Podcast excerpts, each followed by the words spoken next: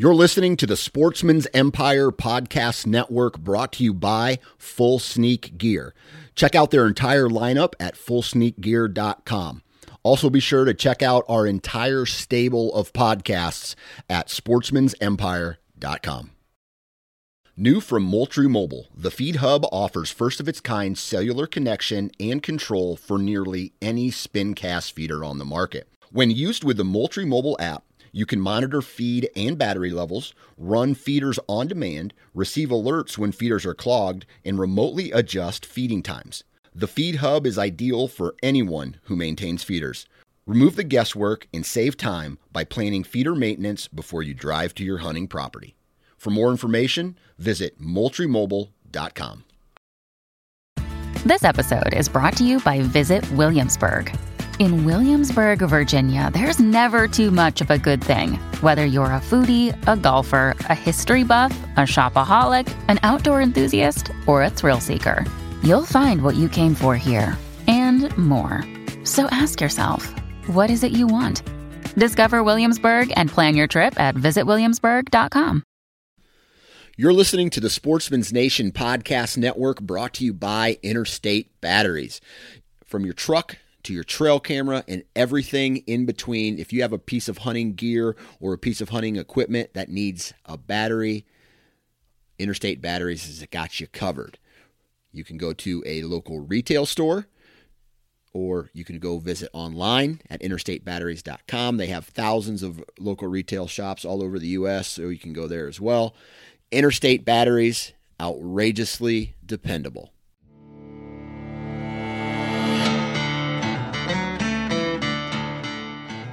Welcome to the DIY Sportsman Podcast with your hosts, Garrett Prawl and Boudreaux Boswell.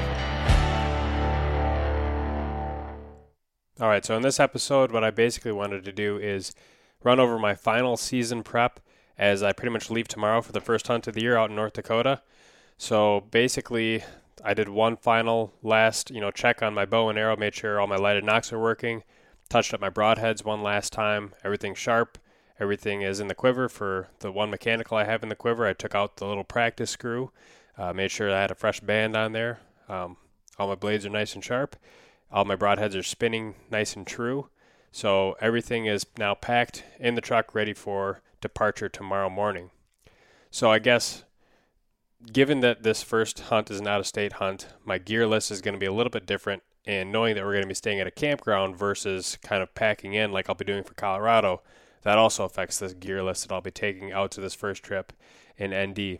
So let's go over that gear list first for what I'm going to take to North Dakota, and then also talk about the strategy that we're basically going to be trying to take once we get out there. So, the, you know, the obvious things uh, bows and arrows releases. I have two releases that I'm bringing just in case I lose one of them. I thought about bringing a backup bow, uh, but I decided probably not to, just because we're going to be kind of low on space with uh, Shane and myself driving out there. We're not going to have a trailer or anything like that. It's just going to be my truck, uh, which just has a tonneau cover on it. So the lighter we can pack, the better.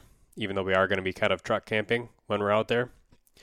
I have basically just one saddle, four climbing sticks with aiders uh, binoculars, milkweed, uh, pop up 28 for a pack.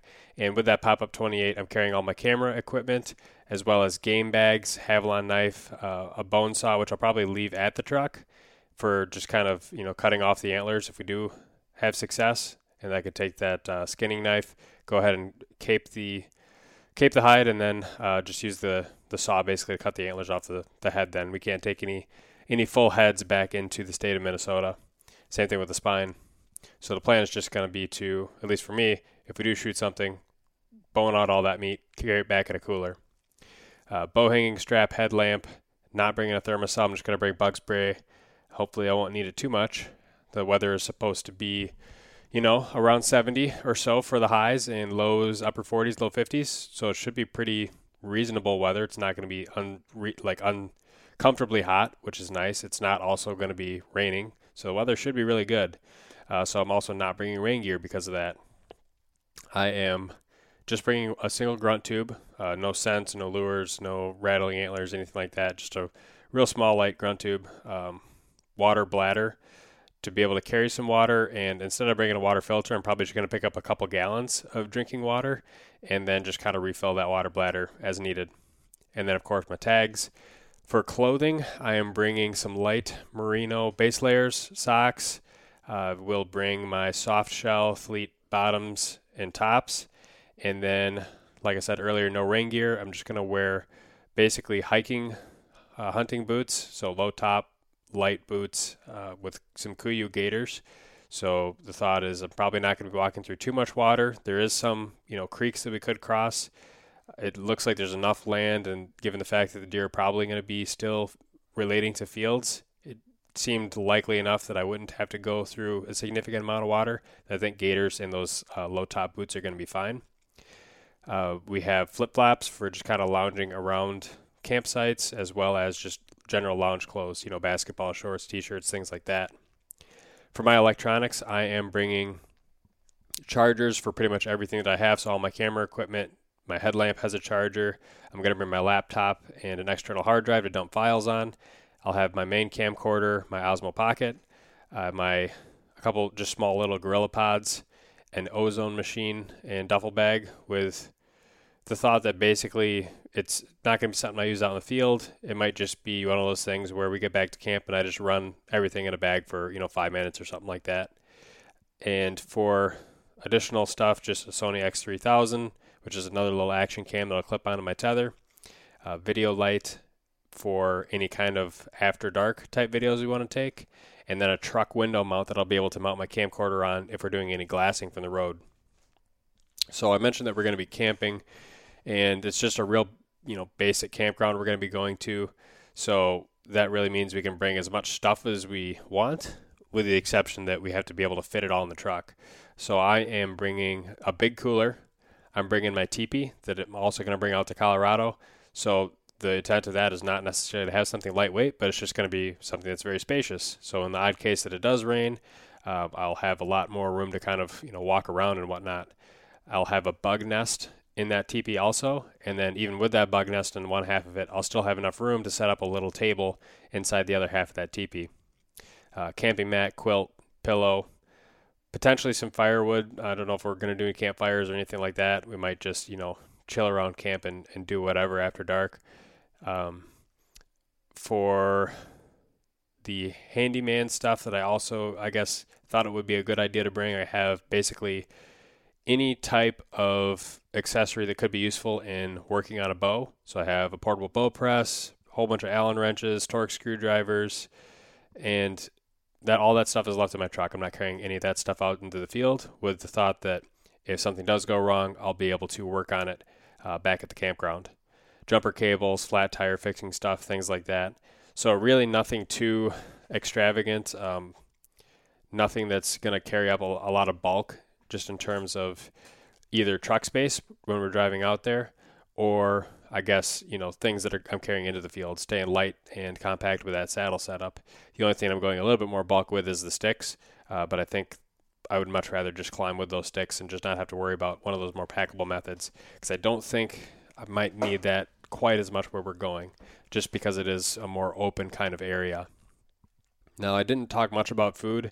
The plan was to basically bring a small propane grill and cook up some venison and some wild salmon while we are out there.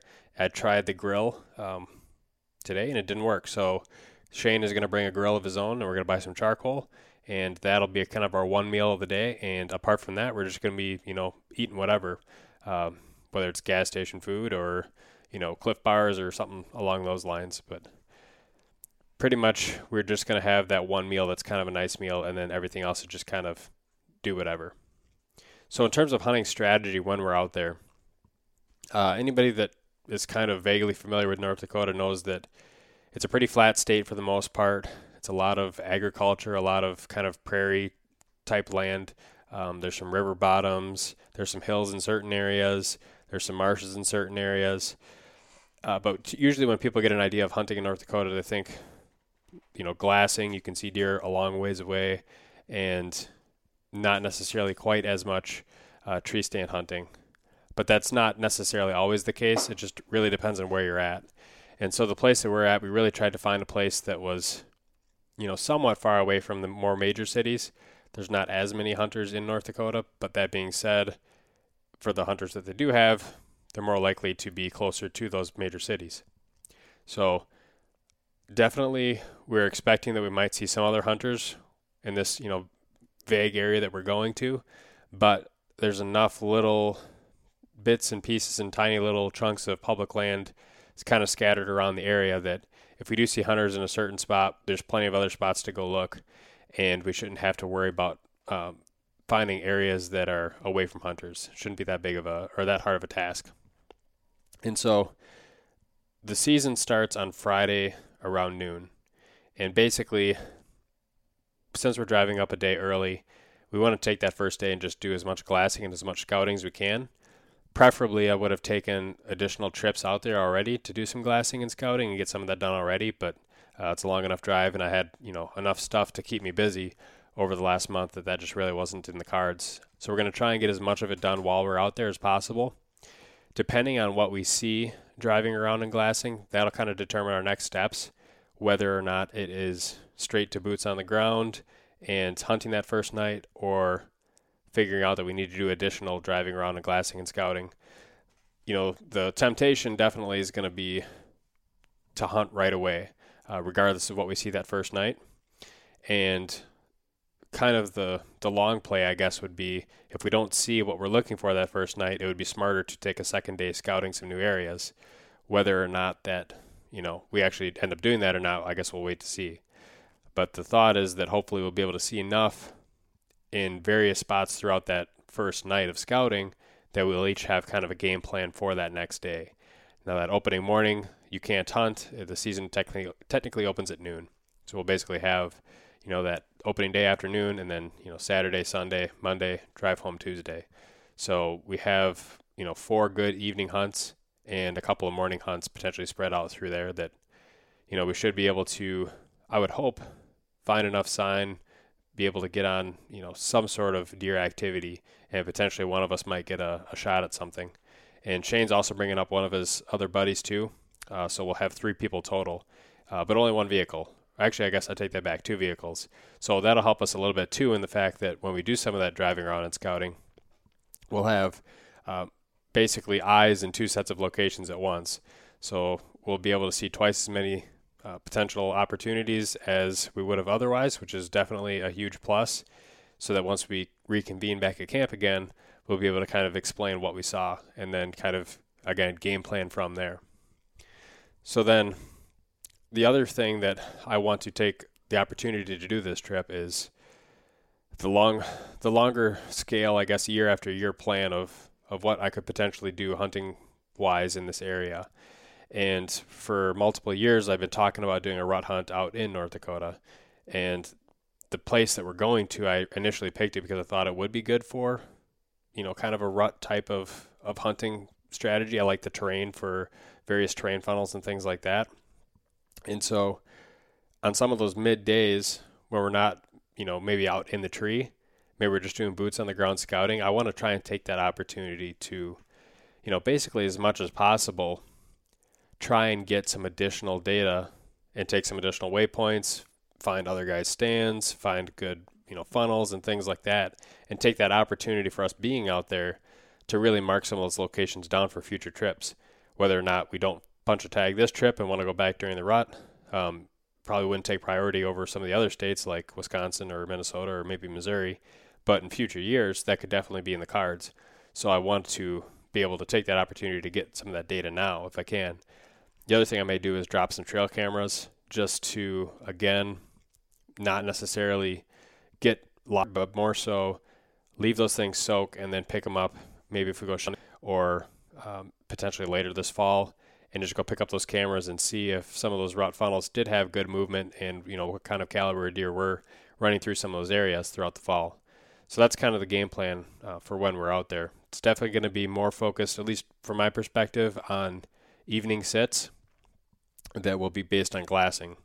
So definitely we have in the back of our minds that these deer could be bedding in potentially a lot of different places. You know, with a lot of this farm country and river bottom type stuff, and you know some drainages and draws and things like that, it's like okay, deer could be bedding on oxbows and some of those river bottoms. They could be bedding in those draws leading up into fields. They could be bedded on fence rows, looking out across those fields. They could be bedded out in CRP or like canola, for example, uh, or sunflowers. I've heard them bedding in out there. They could be on some of those little ridge tops, on some of those higher ridges, uh, and kind of your typical, you know, more hill country style bedding.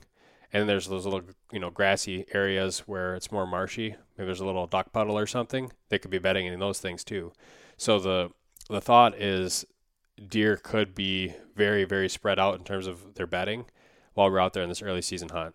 And later in the year, they're going to be, you know, maybe bunched a little bit uh, into tighter areas just because some of the more of those crops might be down. But that's why we're going to focus so much, I think, on glassing uh, initially, at least to start. And then if we do see deer glassing, you know, then it's okay. Step one, we see the deer. Where do they come from? Okay, from that, where do we think they were bedding? And maybe we see exactly where they're bedding. Maybe we see the direction they were headed from out of their beds, and then we can kind of you know backtrack that, looking at the maps, and try and make some educated guesses, and then look at the wind and see if all that makes sense. And so, if we're getting the same wind direction two days in a row, then it's kind of like okay, good chance maybe they'll do that same thing tomorrow, and then figure out a way to set up. If the deer, of course, have the wind in their favor, it's going to make some of those setups, you know, potentially kind of tricky. So we I want at least from my perspective, I want to be able to um, have as many different hunting styles that I'm open to as possible, right? So I might I might try and get in there close with essentially hanging that saddle and sticks uh, up in an area, maybe try and get high enough in the air where uh, maybe the scent isn't quite going to be a problem. Maybe I try and do a hunt where I'm on the ground and I maybe hold off for a little bit and wait for evening thermals to start dropping into uh, basically a little drainage or something and then try and move in quick and hope that the deer aren't already on their way out. And, you know, some of that, again, is going to depend on what time we see those deer moving. If the deer are moving early in the afternoon, and especially some of the nicer deer, then that could be a different gameplay for the next day than if we see those deer pop out of the woodwork, you know, right at last light. So it's definitely to be one of those situations where, you know, we're really just to have to play it by ear and just trust our scouting as much as possible. So that's ultimately the game plan for North Dakota. And hopefully, at least, you know, one of us gets a shot at something. And that's to be, you know, probably the next podcast is kind of recapping how this plan all worked out. Um, did one of us shoot something? And what would we have done differently next time? And then the next hunt after North Dakota for me is going to be Colorado. And I almost feel like because I've done so much prep work for this initial North Dakota hunt that I'm kind of behind the ball a little bit in preparation for that Colorado one. Um, probably not in quite as good of physical shape as I was the last couple times we went out there, but I think I'm still, you know, going to be able to do all right. Um, bow shooting, I think I'm I'm pretty confident in right now. I'm pretty comfortable with how my bow shooting, how my arrows are set up, all that kind of stuff. Uh, so it's really going to come down to how are we going to strategize for that Colorado hunt. And we're kind of changing around the game plan a little bit. Whereas in the past, we've always historically taken our group and you know hike into hopefully the Goldilocks type zone where you're a little bit further out than most guys are going to day hunt, and not quite so deep in that you're running into guys that are you know horse camped into the the further back drainages and then set up that day camp and just kind of pound a particular drainage or a particular area that we that we see sign, we see elk, and just keep hunting it until somebody gets a shot. And usually somebody gets a shot at something, uh, but but definitely by the time that week is over, those elk have you know kind of gotten pushed out of whatever area we were hunting, just because we have you know three or four guys walking around there and, and getting scent over the area. So what we may do this year, because this year we're just going to have two guys. So it's just me and one other guy. And that's going to allow us to be a little bit more mobile. And the guy that I'm hunting with is also kind of, you know, on that same page that, hey, whatever we did in the past, maybe we could do better. Maybe we need to be more mobile. Maybe we need to adopt some of these other strategies that are more run and gun than what we have been doing. And we're basically going to probably plan on two days max at any given spot. So instead of spending five days in one spot and hunting it out, it's one day. If we see what we like, we'll stay a second day. Uh, we'll have kind of a pre-planned route in terms of what we want to run that first day. So it might be, you know, hike in the night before, spend the night in, you know, maybe a mile and a half up Spike Camp or something like that. Then hit it first thing the next day. Uh, set up in areas where we might see some early movement uh, from kind of the bed to feed. And then once that's over, we make our big loop through kind of the bedding uh, looking cover and just do run and gun, blind calling, uh, try and get something located, and then play from there. And if we just don't see that much fresh sign, then we're backing out of there. Uh, maybe spend the night down at the truck and go to you know basically plan B spot the next day. And some of these spots are big enough that from that same initial spike camp, we'll be able to make two big loops. You know, from that same camp, go out one loop one day, go out another loop the second day, and if we really liked what we saw and we feel like we could get it done in that spot, then just hop back down to the vehicle, you know, regroup with supplies, and then head back up there. Otherwise, head back down to that vehicle and just drive to the next uh, drainage location. So that's ultimately the plan, and you know, I think I have confidence in it. I've I've talked with a few people about whether or not this strategy makes sense, and it seems to be more similar to the strategy that you'll you'll find in guys that hunt in a whole bunch of different locations and have success in a lot of different locations versus the strategy that we've kind of taken where if we hunt the same spot over and over and over again, eventually we're going to have it learned and figured out enough that we're going to be able to have success there. And from whitetail hunting, that is kind of something that typically seems to work. If you keep hunting a particular area and learn it better and better year after year, eventually you start to figure it out. And obviously, going on these Western trips, when you only have one week, it takes a little bit longer to figure out an area like that. But what we see is, you know, following various people is that some of these guys can just go in and get it done wherever the first time that they're in this particular area. And they might go through a place one day, and if they don't like what they see, they're going to a different place somewhere else. And they have the confidence that if they see the sign and if they can locate elk, then they can call them in and be able to, to get the job done. So that's kind of the strategy that we're taking this time. We've both been practicing our calling a lot more. Uh, historically, I've been kind of usually the only one in the group that uh, would be able to, you know, kind of muster a bugle, and everybody else was kind of using the the more basic like hoochie mama type calls and stuff. Uh, but this time around, you know, me and my partner especially has really been hitting it hard um, on elk languages and tubes, practicing the uh, the diaphragm calls, the various cow sounds, the bugling, uh, and so I really do have you know a decent amount of confidence going into that hunt. And then by the time I get back from that hunt, it's really going to be time to start hunting in Minnesota and Wisconsin again. And so with with Sam starting to hunt for the first time this year, basically morning hunts are going to be reserved for her. We're going to probably hunt areas that historically I know there's a lot of deer movement, you know, younger deer, does, good chance of seeing something. Uh, not necessarily some of the spots where you might have a better chance at a bigger, older deer, but you have a good chance of seeing nothing. We're going to try and get to some of those areas that could have good morning movement and try and get some good opportunities there. And in the evenings, we'll probably both be going out uh, when we can, or I'll be going out solo and going into some of those deeper spots uh, where it's potentially better odds at maybe an older deer. And maybe we're going to strike out 80% of the time and then maybe have those good encounters every now and then. And so that's kind of the plan. I'll be most likely hunting with a traditional bow in both Minnesota and Wisconsin this year.